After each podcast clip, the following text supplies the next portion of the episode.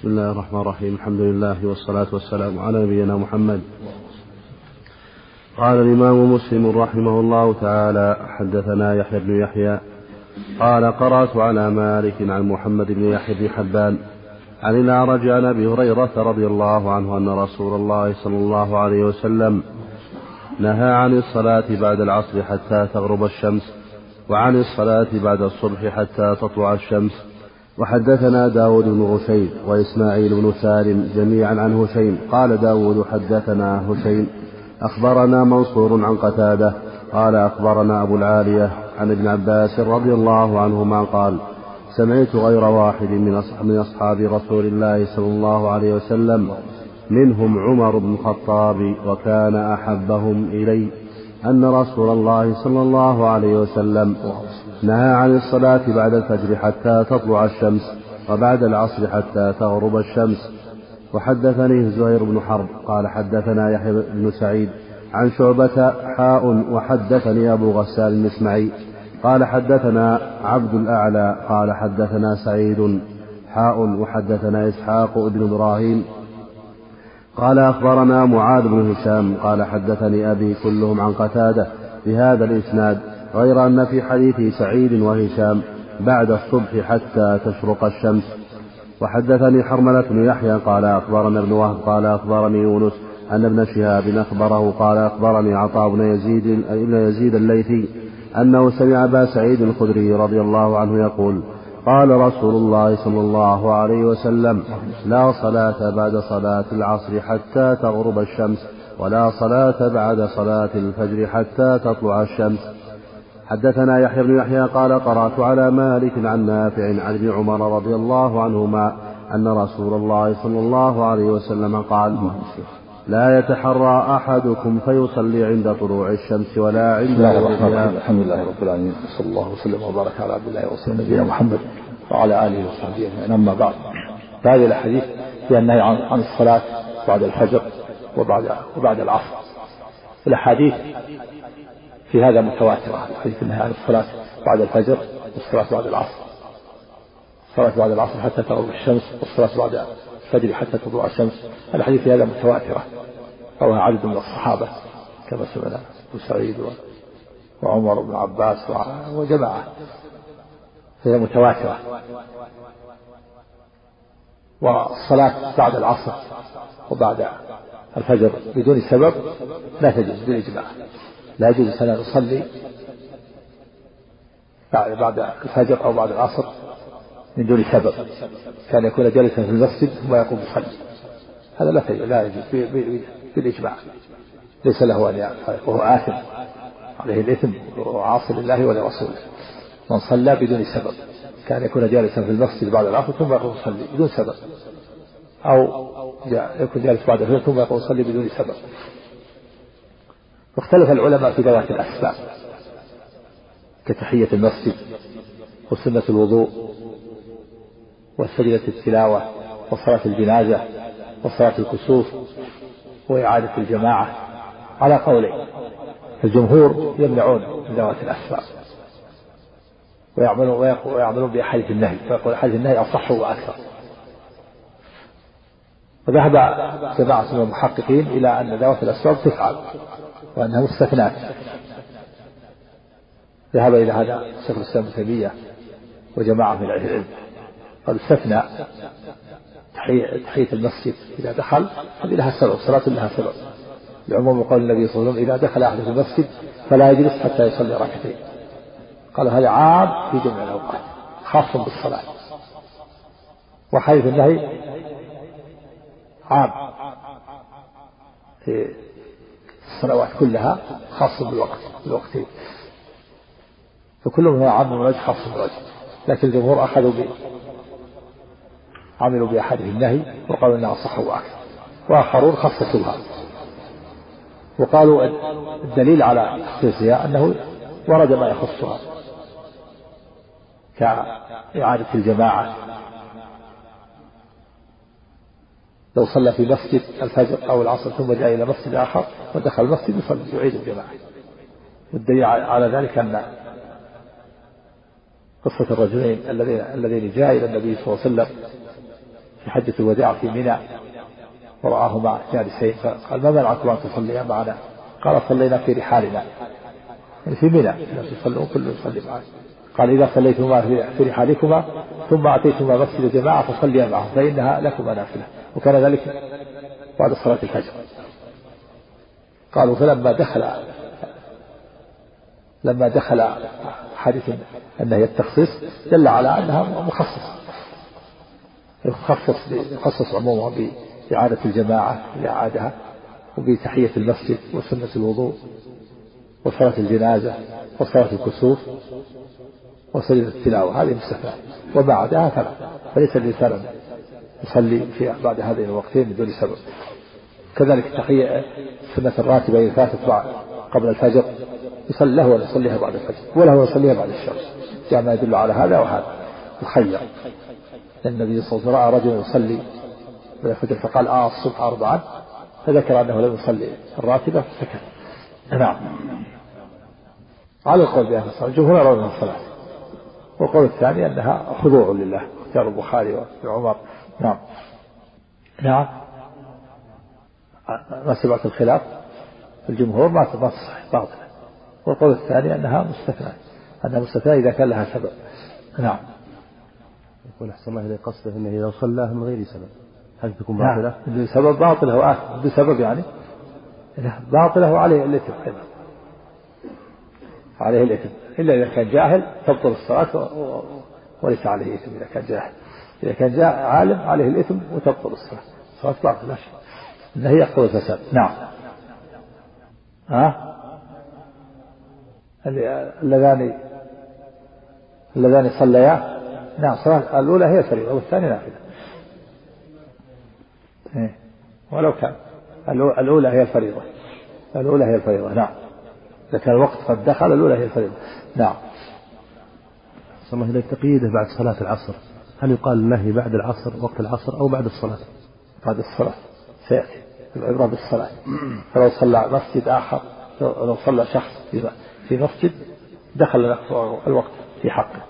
والمسجد الثاني الذين ما صلوا ما دخل الوقت يعني لهم يتنفلوا حتى يصلوا. العبرة بفعل الصلاة. نعم. نعم. كل أوقات النهي حكم واحد. نعم. نعم. هذا أوقات مضيقة أشد. نعم. حدثنا يحيى بن يحيى قال قرأت على مالك عن نافع عن ابن عمر رضي الله عنهما أن رسول الله صلى الله عليه وسلم قال لا يتحرى أحدكم فيصلي عند طلوع الشمس ولا عند غروبها. وحدثنا هذا فيه تحري. تحري على الصلاة عند طلوع الشمس وعند غروبها. وهذا أشد وأغلظ وأمكن في النهي. كون يتحرى الصلاة عند طلوع الشمس وعند غروبها أشد وأغلظ وأمكن في النهي. لأنه يشابه المشركين في هذا. فالنهي عن تحري الصلاة عند طلوع الشمس وعند غروبها أشد وأغلظ وأمكن في النهي لأنه حينئذ يشابه المشركين الذين يسجدون للشمس. فيكون النهي عن عن اتحاد الصلاة عند طلوع الشمس وعند غروبها نهي عن الغاية وهي مشاورة المشركين. أما النهي عن الصلاة بعد طلوع الشمس قبل بعد بعد الفجر وبعد العصر هذا نهي عن الوسيلة لأنه وسيلة إلى مشابهة المشركين.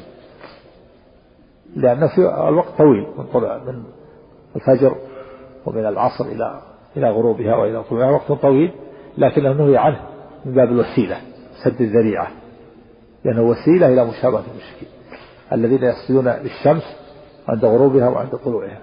أما النهي عن التحري تحري الصلاة عند الطلوع وعند الغروب هذا نهي عن الغاية لأنه حينئذ يشابه المشركين. نهي عن الغاية التي فيها مشابهة المشركين. نعم فيكون أشد وأغلظ. نعم.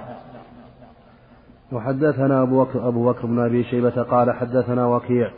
حاء وحدثنا محمد بن عبد الله بن نمير قال حدثنا أبي ومحمد بن بشر قال جميعا حدثنا هشام عن أبيه عن ابن عمر رضي الله عنهما قال قال رسول الله صلى الله عليه وسلم لا تحروا بصلاتكم طلوع الشمس ولا غروبها. عمن عن أبيه عن ابن عمر رضي الله عنهما قال نعم. قال قال رسول الله صلى الله عليه وسلم لا تحروا بصلاتكم طلوع الشمس ولا غروبها فإنها تطلع بقرني الشيطان. نعم. وحينئذ يسجد لها الكفار. فإذا صلى مثل هذا شابه المشركين. والنهي عن المشابهة مقصود للشارع قرن الشيطان قيل إنهما ناحية ناحية رأسه. وأنه يدني رأسه. وأن طلوعها وعند غروبها. حتى تكون سجود المشركين صورة صورة السجود له. نعم. نعم. وحدثنا أبو بكر بن أبي شيبة قال حدثنا وكيع حاء وحدثنا محمد بن عبد الله بن نمير قال حدثنا قال حدثنا أبي وابن بشر قالوا جميعا حدثنا هشام عن أبيه عن ابن عمر رضي الله عنهما قال قال رسول الله صلى الله عليه وسلم اللهم إذا بدا حاجب الشمس فأخروا الصلاة حتى تبرز وإذا غاب حاجب الشمس فأخروا الصلاة حتى تغيب. نعم هذا لأنهما وقتان ضيقان. إذا بدا حاجب الشمس يعني عند طلوعها حتى تبرز حتى حتى ترتفع في الآخر حتى ترتفع قيد رمح وهذا وقت مضيق وقت مضيق. وكذلك إذا غاب حاجب الشمس إذا تضيف الغروب فلا يصلى حتى يتم غروبها. فهما وقتان ضيقان. هناك وقت ثالث وهو حين يقوم قائم الظهيرة قبيل الظهر. هذه الأوقات الثلاثة ضيقة. لا لا يصلى ولا ولا يدخل فيها الموتى كما سيأتي في هذه عقبة بن ثلاث ساعات نهانا رسول الله صلى الله عليه وسلم أن نصلي فيهن وأن نقبر فيهن موتانا. حين تطلع الشمس بازغة وحين تضيف الغروب وحين يقوم قائم الظهيرة. نعم هذه الأوقات الضيقة ثلاثة. وهناك وقتان موسعان بعد العصر حتى تتضيف الغروب وبعد الشمس حتى يبدو حاجب الشمس نعم.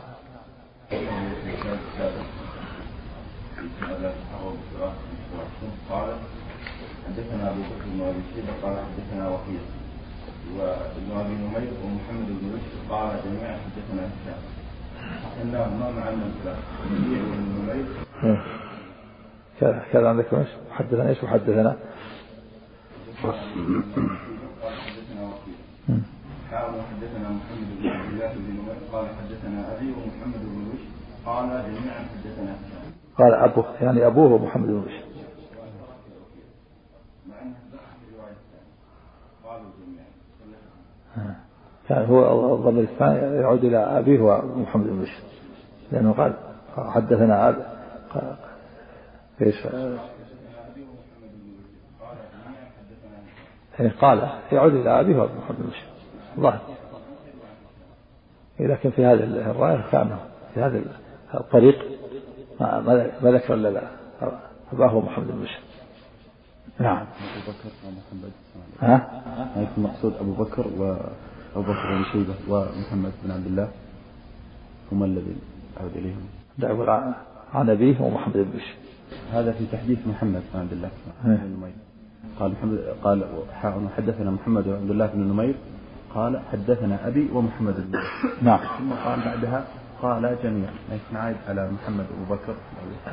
لا يعود على أبيه. قال جميعا. لأنه روى عن أبيه محمد بن بشر قال حدثنا أبو بكر بن أبي شيبة قال حدثنا وكيل قال حدثنا محمد بن عبد الله بن نمير قال حدثنا أبي وابن بشر قالوا جميعا. إيه. إيه. أقول هذا طريق أخرى. أقول طريق أخرى. لا مانع. يوم مرة هكذا ومرة هكذا. نعم. نعم. نعم. لا ما. لا. لا الراوي قد أحيانا قد ينشط وقد قد لا يشرب قد يذكر اثنين وقد يذكر قد يسقط واحد. نعم. نعم. وحدثنا قتيبة بن سعيد قال حدثنا ليث عن عن خير بن نعيم الحضرمي عن ابن هبيرة عن أبي تميم الجشاني عن أبي بصرة الغفاري رضي الله عنه قال صلى بنا رسول الله صلى الله عليه وسلم العصر بالمخمص فقال إن هذه الصلاة عرضت على من كان قبلكم فضيعوها. فمن حافظ عليها كان له أجره مرتين. صلى صلى عن أبي تميم الجيشاني.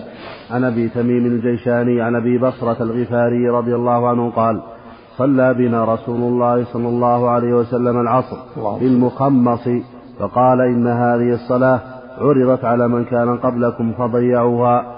فمن حافظ عليها كان له أجره مرتين ولا صلاة بعدها حتى يطلع الشاهد والشاهد النجم. نعم وفي فضل المحافظة على صلاة العصر. وأن من صلاها كان له أجر مرتين تكلم عليها نووي مخمص.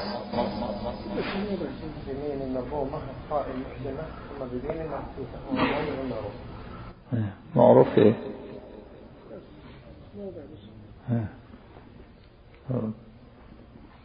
فيقول له الأجر مرتين تكلم عليها.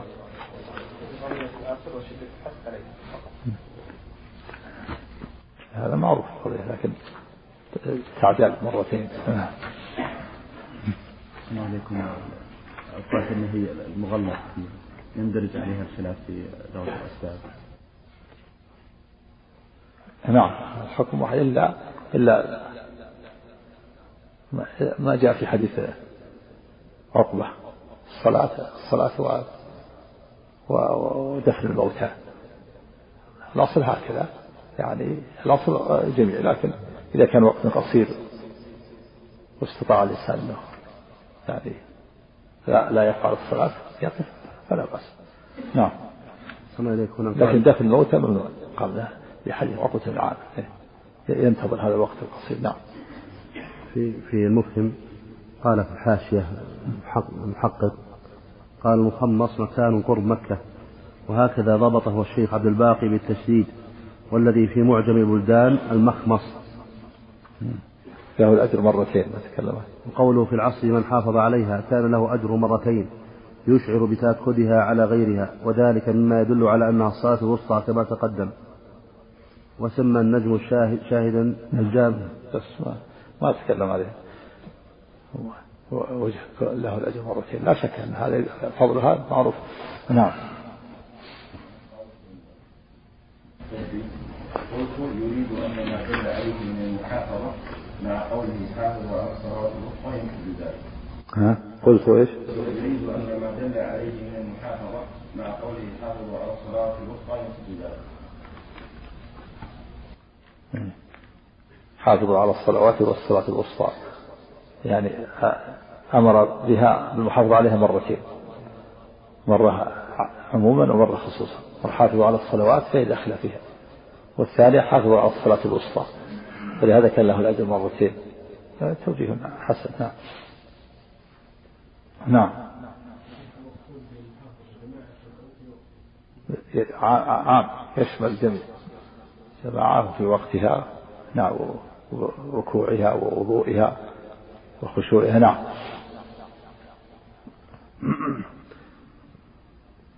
وحدثني زهير بن حرب قال حدثنا يعقوب بن إبراهيم قال حدثنا أبي عن ابن عن ابن إسحاق قال حدثني يزيد بن أبي حبيب عن خير بن نعيم الحضرمي عن عبد الله بن هبيرة السبئي وكان ثقة عن أبي تميم الجيشاني عن أبي بصرة الغفاري رضي الله عنه قال صلى بنا رسول الله صلى الله عليه وسلم العصر بمثله. وحدثنا يحيى بن يحيى قال حدثنا عبد الله بن وهب عن موسى بن علي عن أبيه قال سمعت عقبة موسى. عن موسى بن علي. صح علي. قال موسى بن علي تصير ويوجد علي لا صح علي. عن موسى بن علي تصير نعم. شو موسى بن علي؟ نعم. عن موسى بن علي عن أبيه قال سمعت عقبة بن عامر جهني رضي الله عنه يقول ثلاث ساعات كان رسول الله صلى الله عليه وسلم ينهانا أن نصلي فيهن أو أن نقبر فيهن موتانا حين تطلع الشمس بازغة حتى ترتفع وحين يقوم قائم الظهيرة حتى تميل الشمس وحين تضيف الشمس للغروب حتى تغرب. نعم هذه هذه الأوقات مضيقة نهى النبي عن الصلاة فيها وعن دفن الموتى حين تطلع الشمس بازغة حتى ترتفع وقت قصير. وحين يقوم قائم الظهيرة يعني حين تقف الشمس حتى تميل حتى تميل إلى الغروب جهة المغرب. وحين تضيف الشمس الغروب حتى يتم غروبها. هذه الأوقات أوقات ضيقة. نعم. قال موسى بن علي بن رباح بس ما ذكر أبو عبد الرحمن البصري صدوق ربما ما ذكر وجه آخر؟ ذكر ذكر ذكر النووي أنها يجوز لكن هذا هو الأفصح لعله لعله أختصر هذا. نعم. نعم صل صل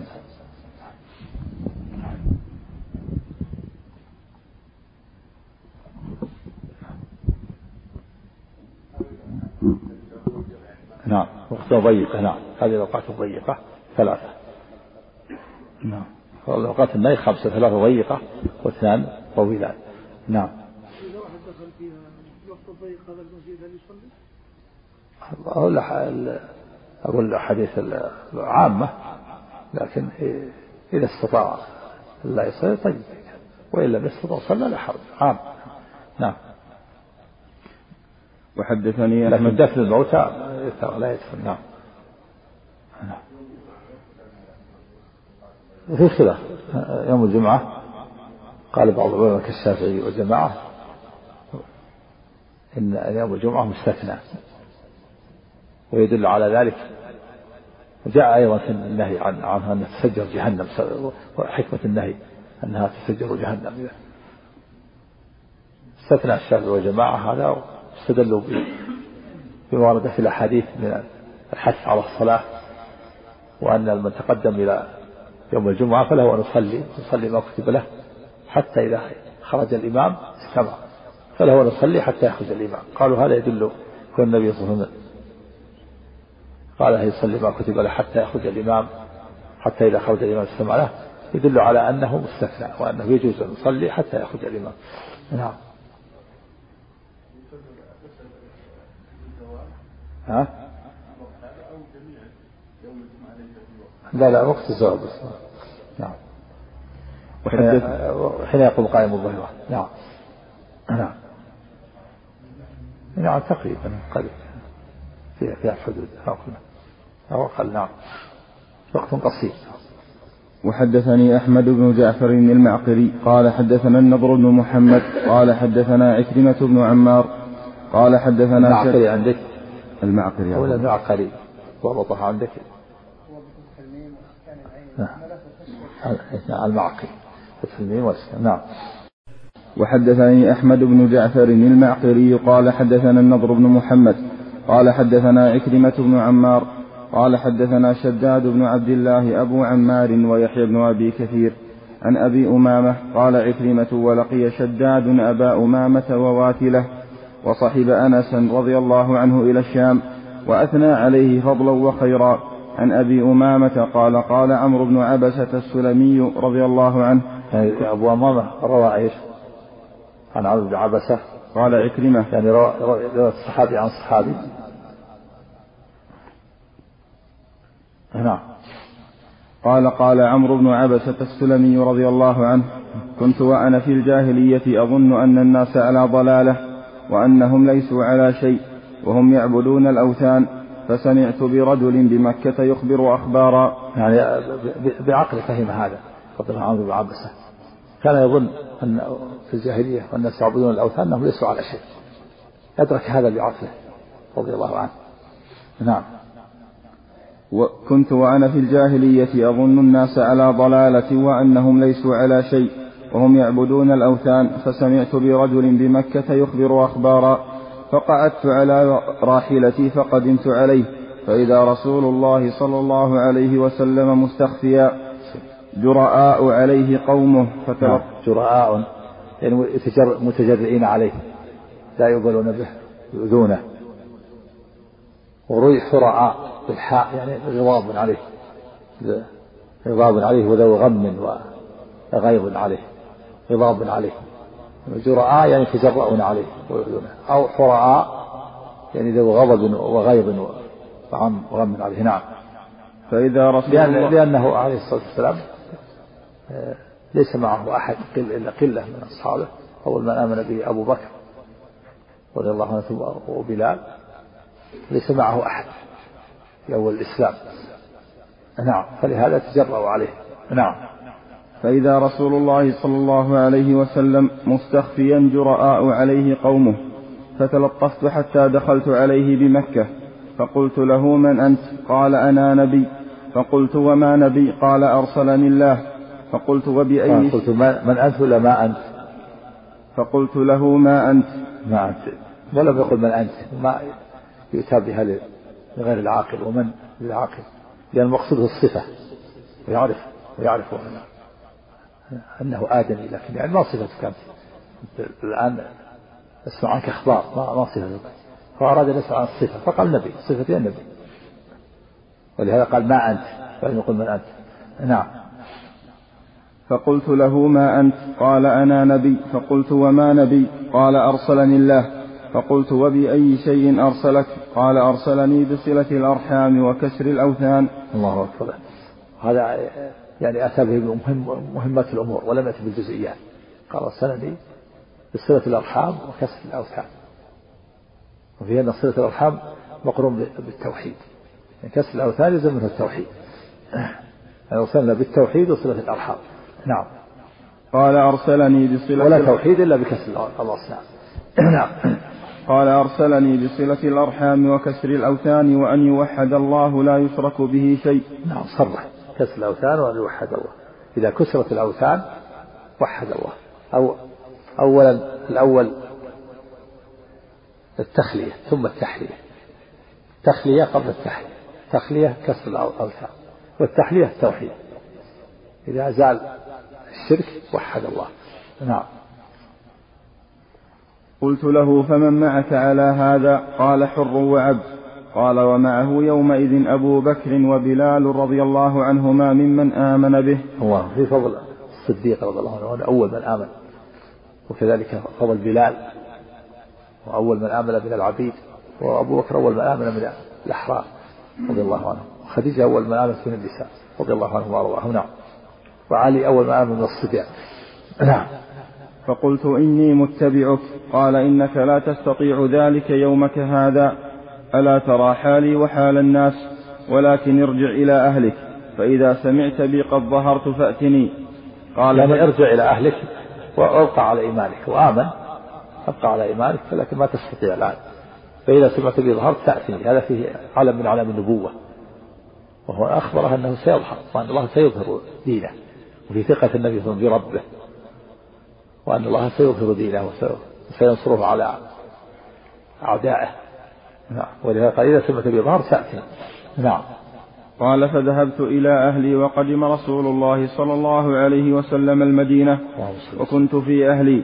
فجعلت أتخبر الأخبار وأسأل الناس حين قدم المدينة حتى قدم علي نفر من أهل يثرب من أهل المدينة. يثرب اسم المدينة سابقا. كانت تسمى يثرب.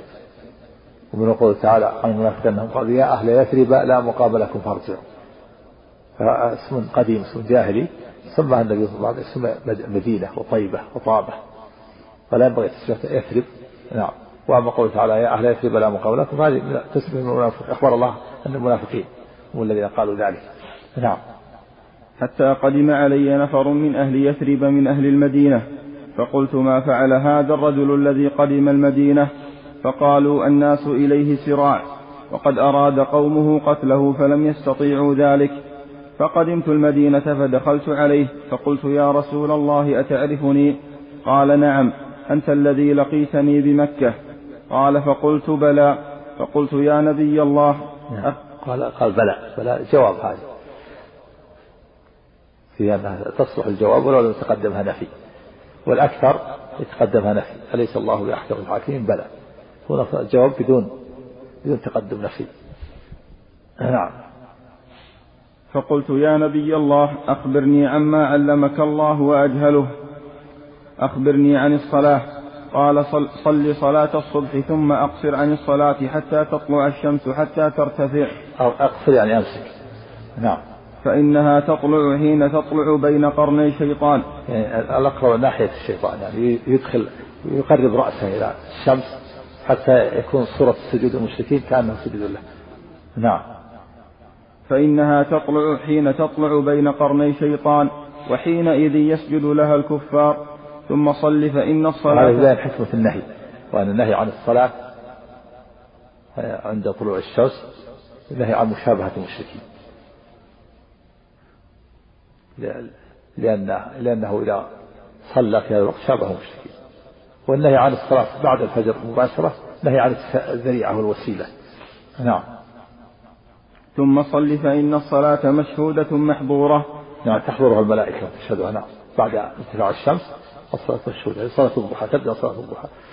إلى قبيل إلى أن ترتفع قبيل الظهر. نعم. ثم صل فإن الصلاة مشهودة محظورة حتى يستقل الظل بالرمح. نعم يعني حتى يقف. يستقل الظل بالرمح يعني يقف الظل. يقف لا لا يزيد. وهو عند قيامها. فإذا مالت مال الظل قليلا إلى الغروب دخل وقت الظهر. هذا هو الزوال. نعم. قليل قريب لا أقل خمس دقائق عشر دقائق. قريب وقت قصير. في مرأى العين تقف. يستقل الظل بالروح. استقل يعني وقف الظل. وقف الظل فلا يزيد. استقل به. استقل به كأنه كأنه أخذه وحبسه.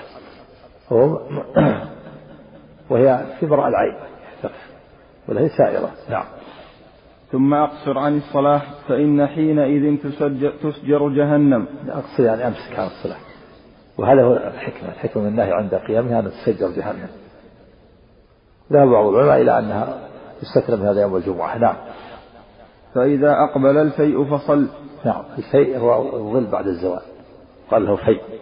وأما الظل يشمل ما قبل الزوال وما بعده قال له ظل حتى يستقل الظل بروح والفيء الظل بعد الزوال نعم.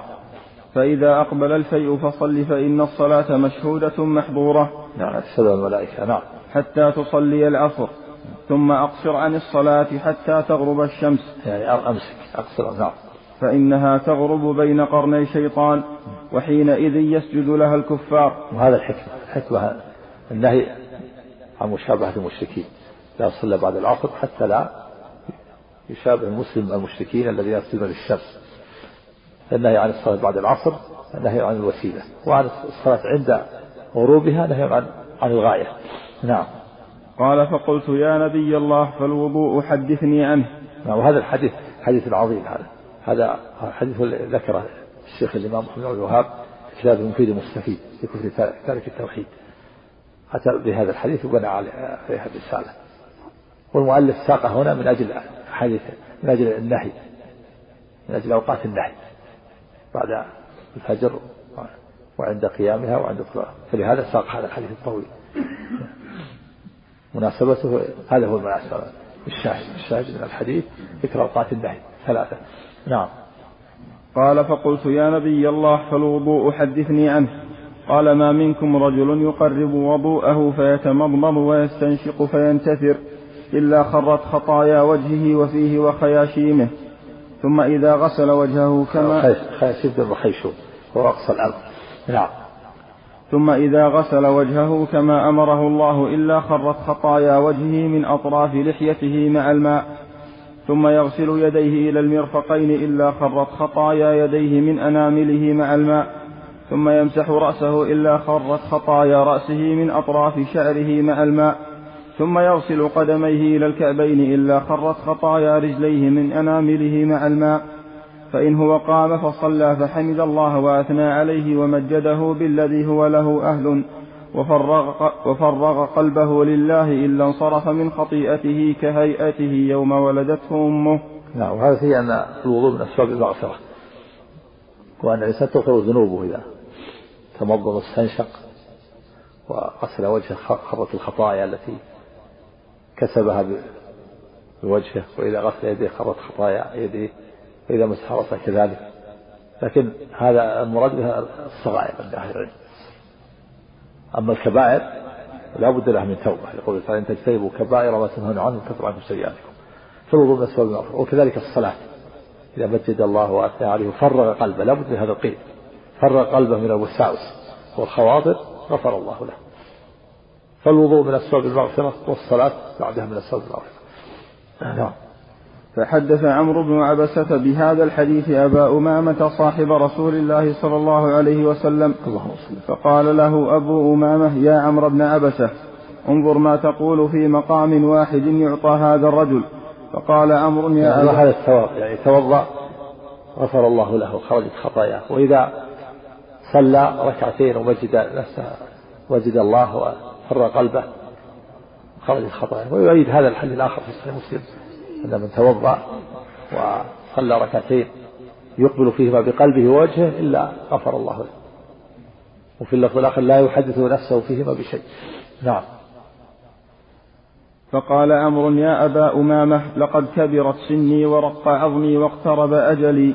وما بي حاجة أن أكذب على الله ولا على رسول الله صلى الله عليه وسلم يعني تأكيد باب التأكيد. يعني يبين له أنه سمع وأنه متحقق وأنه متأكد سمع مرات.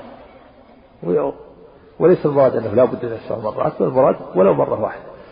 فقال إيش؟ فقال إيش؟ قال فقال أمر يا أبا أمامة لقد كبرت سني ورق عظمي واقترب أجلي. وما بي حاجة أن أكذب على الله ولا على رسول الله صلى الله عليه وسلم لو لم أسمعه من رسول الله صلى الله عليه وسلم إلا مرة أو مرتين أو ثلاثا حتى عد سبع مرات ما حدثت به أبدا ولكني سمعته أكثر من ذلك. يعني المراد أنه متحقق. وليس المراد أنه لا بد لا يحدث حتى يبلغ الإنسان سبع مرات لا. بل المراد هذا هو الواقع سبعة مرات كثيرة. وأنا متحقق من هذا الشيء. نعم والعبرة بالتحقق إذا تحقق حدث ولو مرة واحدة. لا يشترط أن يكون سبعا نعم. حدث نعم. يكتب الوضوء. مشروع. يصلي ركعتين.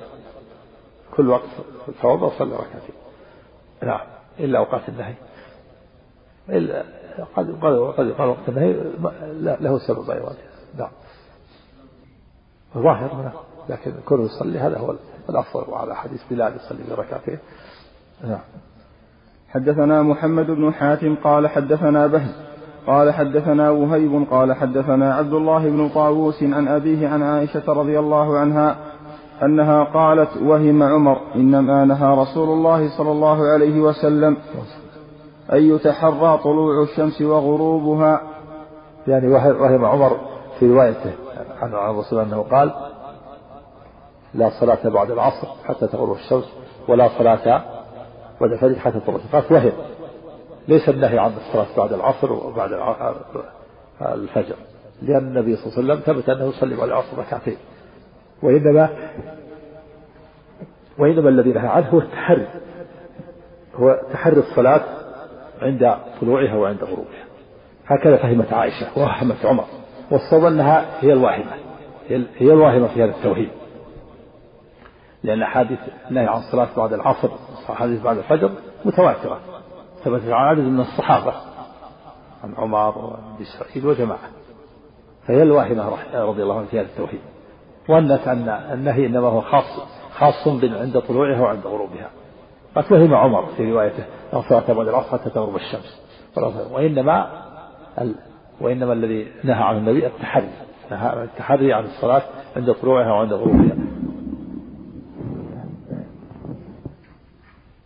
والصواب أنها هي, هي الواهمة في هذا التوهيم ظنت رضي الله عنها أن منهي والصواب أنه منهي عن هذا وعن هذا. فالصلاة عند طلوعها وعند غروبها هذه أمكن في النهي وأغلق وأشد. والصلاة بعد العصر وبعد الفجر ولو بعد الصلاة المباشرة منهي عنها. هذا وهذا. نعم. وحدثنا حسن الحلواني قال حدثنا عبد الرزاق قال أخبرنا معمر عن ابن طاووس عن أبيه عن عائشة رضي الله عنها أنها قالت لم يدع رسول الله صلى الله عليه وسلم الركعتين بعد العصر. قال فقالت عائشة قال رسول الله صلى الله عليه وسلم لا تتحروا طلوع الشمس ولا غروبها فتصلوا عند ذلك. هذا هو السبب كونه وهمت عمر. قالت النبي صلى الله عليه وسلم لم يدع ركعتين بعد العصر. فلما كان يصلي بعد العصر دل على أنه لا بأس بالصلاة بعد العصر وإنما النهي عنه تحري الصلاة عند طلوعها وعند غروبها. هكذا فهمت. فهمت من كون النبي صلى الله عليه وسلم يصلي بعد العصر ركعتين أن عمر واحد في روايته لا صلاة بعد العصر ولا صلاة بعد الفجر وإنما النهي خاص بتحري الصلاة عند طلوعها وعند غروبها. والصواب النهي هي الواهمة رضي الله عنها. وأما صلاة النبي ركعتين بعد العصر كما سيأتي هذا من خصائص عليه الصلاة والسلام. لأنه شغل عن الصلاتين عن ركعتين بعد بعد الظهر فقضاه بعد العصر فأثبتهما. كان إذا عمل عملا أثبت نعم حدثني حرملة بن يحيى التجيبي قال حدثنا عبد الله بن وهب. والإنسان ولو كان كبيرا قد يحب ولو كان عظيما ولو كان منزلته عالية وكان قد يحب هو معصوم قد يحصل له وهم. عائشة رضي الله عنها من أفقه أفقه امرأة. أفقه النساء عائشة رضي ومع ذلك لها وهم كغيرها. جل من لا ينسى ولا يخطئ. نعم. حدثني نعم. نعم سيأتي الكلام عليه يأتي الحديث فيها. نعم. نعم. حدثني حرملة بن يحيى التجيبي قال حدثنا عبد الله بن وهب قال أخبرني عمرو وهو ابن الحارث عن بكير عن كريب مولى بن عباس أن عبد الله بن عباس وعبد الرحمن بن أزهر والمسور بن مخرمة رضي الله عنهم. أرسلوه إلى عائشة رضي الله عنها زوج النبي صلى الله عليه وسلم فقالوا اقرأ عليها السلام منا جميعا وسلها عن الركعتين بعد العصر وقل إنا أخبرنا أنك تصلينهما وقد بلغنا أن رسول الله صلى الله عليه وسلم نهى عنهما. قال ابن عباس وكنت أضرب مع عمر بن الخطاب الناس عليها. قال كريب فدخلت عليها وبلغتها ما أرسلوني به.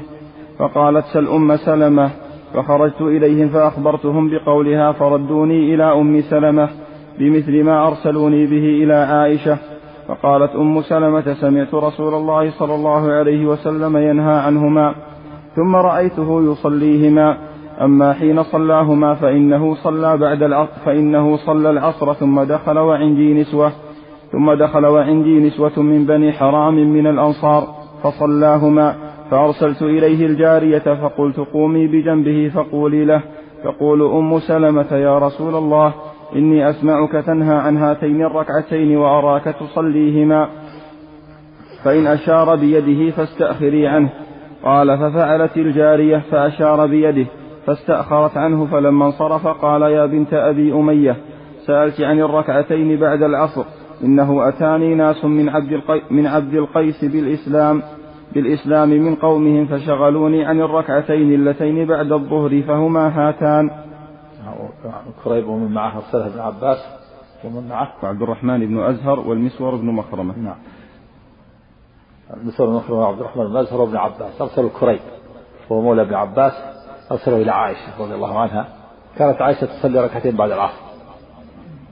اقتداء بالنبي صلى الله عليه وسلم فأرسلوا هذا. وقال قالوا لها قالوا لها اسأليها نقول إنك, إنك تصلين بعد العصر. فما حكم الركعتين بعد العصر؟ والنبي ينهى عنها. فقالت اسألوا أم سلمة. فإنها أعلم مني. فيها أن الإنسان ينبغي له أن يرشد غيره إذا إلى من هو أعلم منه. في في إذا كان المسألة فيها هناك من عنده علم أكثر منه علما أو عنده تحقيق في المسألة يرشد إلى غيره. فلهذا أرسلت عائشة إلى أم سلمة. فذهب كريب ولم يذهب إلى أم سلمة ذهب لهم وأخبرهم بقولها. فردوه مرة أخرى إلى أم سلمة. فسألها فقالت إن النبي صلى الله عليه وسلم كان يصلي ركعتين من العصر وكان ينهى عنهما. و وإن النبي صلى الله عليه وسلم أنه دخل عليه نسبة من بني حرام من الأنصار فأرسلت الجارية إليه. وقلت لها قولي له إن أم سلمة تقول لك إنك يا رسول الله تنهى عن صلاة الرسول ورأتك تصليهما فإذا قال لك أشار إليك بيده فاستأخري فجاءت الجارية كأنها مولاة فلما ذات النبي أشار إليها بيده فاستأخرت فلما سلم قال ابن بني أمية. ولم هذا فيه بيان أنه عليه والسلام علم السؤال وهي لم تذكر له السؤال. ظاهرا لم تذكر له السؤال وأنه علم هذا بوحي من الله. ويحتمل أنها ذكرت السؤال ولكنه لم يذكر في الرواية لكن الظاهر أنها ما ذكرت. جاءت الجارية وقفت عنده فقال يا ابنة أبي أمية إن إن شغلت على ركعتين بعد الظهر شغل وفد بني عبد القيس فهما هاتان فدل هذا على أن أن النهي عن الصلاة بعد العصر باق بحاله. وأما صلاة النبي صلى الله عليه وسلم فإنما هو قضاء للركعتين بعد الظهر. ثم استمر على ذلك عليه الصلاة والسلام لأنه إذا كان عمل عملا أثبته. فهذا من خصائصه. من خصائصه عليه الصلاة أنه كان قضى الركعتين بعد العصر. ومن خصائصه المداومة عليهم. ويدل على ذلك ما في مسند الإمام أحمد رحمه الله. زيادة أنها قال أفنقضيهما إذا فاتتا قال لا. فدل هذا وهذه خفية خفي هذه هذه الرواية على بعض أهل العلم وعلى عائشة رضي الله عنها. فلهذا ظنت عائشة أن أن أن النهي إنما خاص عند طلوع عند الغروب. فلذلك كانت كانت تصلي بعد العصر ركعتين خلاف النبي صلى الله عليه وسلم. خفي عنها. خفي عليها هذا الحديث. أفنقضيهما؟ إذا إذا فاتت؟ قال لا. فدل على أن قضاء الركعتين بعد العصر من خصائص النبي صلى الله عليه وسلم. والمداومة عليهما من خصائصه. أمران. قضاءهما بعد العصر من خصائصه والمداومة عليهما من خصائصه. نعم. حدثنا يحيى بن أيوب وقتيبة وعلي بن حجر. قال ابن أيوب حدثنا إسماعيل وهو ابن جعفر. قال أخبرني محمد وهو ابن أبي حرملة. قال أخبرني أبو سلمة أنه سأل عائشة رضي الله عنها عن السجدتين اللتين كان رسول الله صلى الله عليه وسلم يصليهما بعد العصر. فقالت كان يصليهما قبل العصر ثم إنه شغل عنهما أو نسيهما فصلاهما بعد العصر ثم أثبتهما. والسجدتين يعني الركعتين. والسجدتين سمى الركعة سجدة لأن الركعة أهم أهم أركان أركان السجدة. لذلك السجدتين وفيه أن اللي شغل عنهما ركعتين قبل العصر. الحديث الأول أنه أنهما ركعتان سنة الراتبة. والأقرب الأول لأن السجدتين قبل العصر لا. العصر ليس له سنة راتبة. ويحتمل ويحتمل قبل العصر يعني أنها ركعتي الظهر لأنه يصدق عليهما أنهما قبل قبل العصر. نعم. فقالت لا قضاء القضاء بعد العصر. قضاء الفوائد لا تقضى الفوائد. ما دام الوقت باقي تقضى. إلى دخول الوقت إذا فاتت الركعتين قبل الظهر تقضيهما بعد الظهر إلى دخول وقت العصر. خاص خاص بالفجر. هذا خاص بالفجر لكن سنة الفجر تقضى بعد الفجر وبعد الشمس. أما غيرها لا تقضى إلا في الوقت. نعم. ها؟ ظاهر ظاهر ما قضى لكن لا ما ما لأن الحديث في سنة الرواتب ما فيه أن العصر لها راتبة. لكن عائشة قالت الركعتان قبل العصر. يحتمل أنها قبل العصر يعني بعد دخولها ويحتمل أنها قبل العصر يعني سنة الظهر. نعم. فقالت كان يصليهما قبل العصر ثم إنه شغل عنهما أو نسيهما فصلاهما بعد العصر ثم أثبتهما وكان إذا صلى صلاة أثبتها. قال يحيى بن أيوب قال إسماعيل تعني داوم عليها. نعم. تثبتها داوم هذا من خصائص نعم. حدثنا زهير بن حرب قال حدثنا جرير. حاء وحدثنا ابن نمير قال حدثنا أبي جميعا عن هشام بن عروة عن أبيه عن عائشة رضي الله عنها قالت ما ترك رسول الله صلى الله عليه وسلم ركعتين بعد العصر عندي قط. نعم. وحدثنا أبو بكر بن أبي شيبة قال حدثنا علي بن مسهر. حاء وحدثنا علي بن حجر واللفظ له قال أخبرنا علي بن مسهر. قال أخبرنا أبو إسحاق الشيباني عن عبد الرحمن بن الأسود عن أبيه عن عائشة رضي الله عنها. نعم. شيباني. الشيباني ها؟ الشيباني كذا؟ ها؟ في السيباني شوف نعم.